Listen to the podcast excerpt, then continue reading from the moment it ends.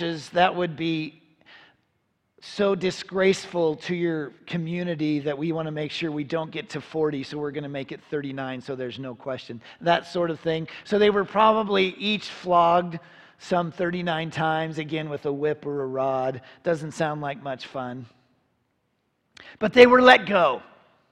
And then the passage ends with the apostles left the Sanhedrin, rejoicing because they had been counted worthy of suffering disgrace for the name. Day after day, the temple courts and from house to house. They never stopped teaching and proclaiming the good news that Jesus is the Messiah. And so that's the passage that ends then chapter 5. And, and just to give you a, a, heads up, not a, not a real spoiler alert, but there's so many really fun stories coming up that don't, don't miss, you know, I, I know there's vacations and stuff and whatever, but you get so many of these stories. And what I've heard from a lot of you is uh, the reminder that, yeah, I don't even know all these. And even today might have been new. Maybe you never heard of Gamaliel, or maybe you've never heard about this first, uh, this break from prison this way. It's really again, it's, it's remarkable and all that. So, uh, but today, what, uh, and those of you that are savvy and saw the title today, um, there's a lot I could probably pull out, but what I wanted you to see in this story today, in this account, is the idea of joy. We have talked about joy in the past. We looked at Philippians, and that talks about joy a lot. And uh, uh the idea about what it means to live in joy. And so here, here's the quote from the passage The apostles left the Sanhedrin rejoicing. Ah. Now, to get you grinding today to think about that, I want to say, well, why? Why, why were they rejoicing? Why were they so joyful uh, in this experience? Now, uh, just, you know, w- was it because they had favor with people? That would be a reason to be very joyful. All this stuff is happening, all these ruckuses, miracles, and whatever, and everybody's starting to respond. And we have a great rep in the community, and we're gaining people. Maybe that was it. Or maybe they were joyful because God helped them escape jail. It was miraculous. I, I mean, I bet they were just dumbfounded. This angel, I'm assuming kind of a white, glowing kind of guy, right? Or whatever, says, Hey, come on, come out of there and they go past the zombieized guards that or whatever, right? And, and, they, and he says, keep preaching. And uh, yeah, that, that might be a reason for joy, right? Or, or maybe, maybe it was uh, this distraction or whatever that God seems to have given to a Jewish leader. Gamaliel deflects from punishing them more right? Or something. Maybe that was it, you know. Okay, so maybe all of that was a reason to be joyful because we know that God always spares us from trouble, right? Wrong. That's not it at all. What does the rest of the passage say? They were rejoicing because they had been counted worthy of suffering disgrace for the name. Not only the arrest, not only the accusations in front of a court, they were actually flogged.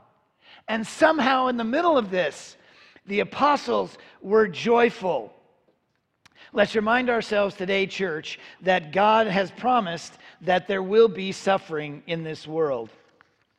My buddy Schnabel, that's my commentator of choice of two, one of two, being a Christian, he says, does not protect from suffering. On the contrary, it is often the cause of suffering. And that may come from, that may be the distress that comes from discrimination, ostracism, or it may consist in arrest and imprisonment, corporal punishments, and even execution. I don't need to go here for very long today again to remind us that we live in the West still, and right now we are still very blessed and fortunate. We can meet like this without fear. We are not typically persecuted or antagonized. We have met people on this stage that know better. Yeah?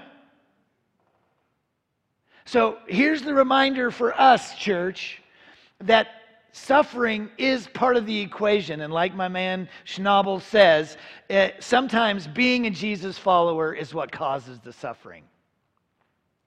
Now, real quick, it's not the main thrust of today. Let's remind ourselves that Jesus said, You will have trouble, but I have overcome the world. And everybody should say amen. right? So there will be suffering, and there is a part of this that is because we are Jesus followers. And it is just remarkable, I guess. I just can't get over this for, for this passage to say, look, these disciples that were arrested and flogged and accused, they could only be joyful because they were counted worthy of suffering. And here's why when we really get the idea of suffering, we understand that if Jesus suffered, we have such an intimate, personal, close relationship with Him when we really get that, that we want to share in everything with Him. But think about communion. We share His body, His blood. We want it to be so personal and so powerful and so intimate that then if we share in His suffering as well, and guys, it can't compare to going on the cross and bearing the weight of everyone's sin for all eternity. You know, we can't even compare.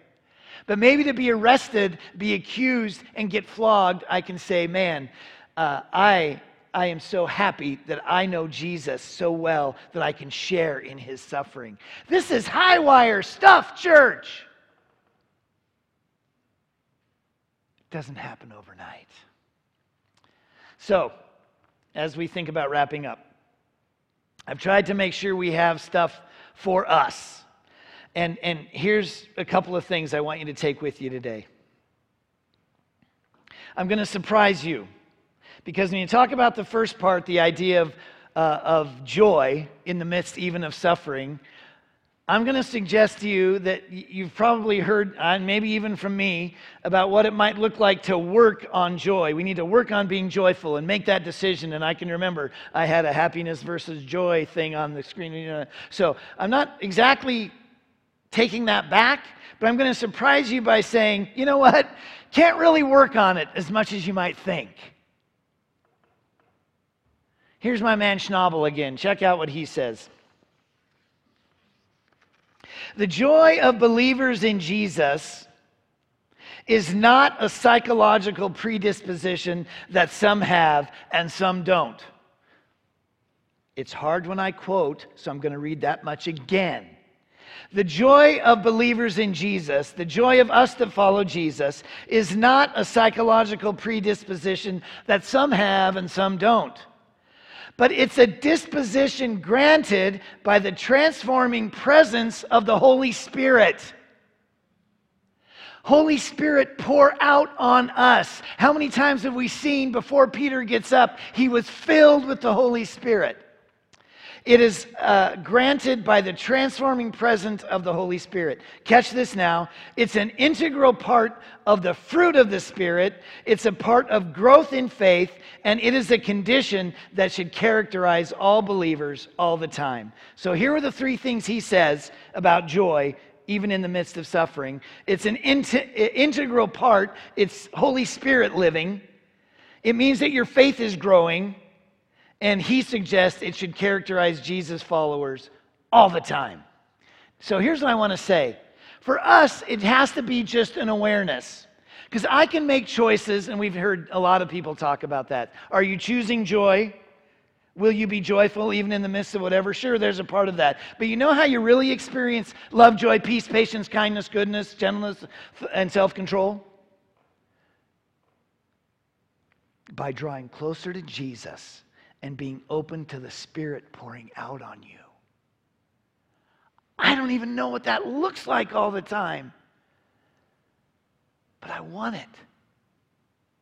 I want to draw closer to Jesus. I want His Spirit to pour out on us. That's how these followers of Jesus then could have joy even in this persecution. And then the only other thing, and this is going to be the button, I'm not even going to apologize for hitting this hard every time. They were still unrelenting on mission. They're being threatened. They got flogged and arrested once, or well, they got arrested before, and then they got flogged in the you know bigger group of them. And what do you? And they were so intimidated by the Sadducee or the, by the Sanhedrin that they stopped preaching the gospel. Is that what we see? No. At the end of our passage today, and it's too hard to go back to that screen, day after day in the temple courts and from house to house, they never stopped teaching and proclaiming the good news that Jesus is the Messiah. They never stopped. Talk about living on mission.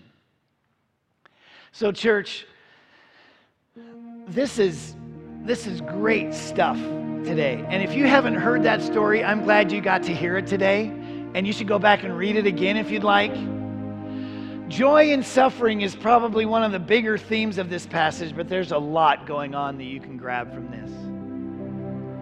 But what I want you to hear today is to have that joy means that you are embracing what it means to draw closer to Jesus and let the Spirit of God pour out on you. That joy will be irresistible. And again, from Galatians 5, uh, love, joy, peace, patience, kindness, and the whole list. That's what happens in your life when you let the Spirit of God move and work and be poured out on you. Again, remember what I said early on.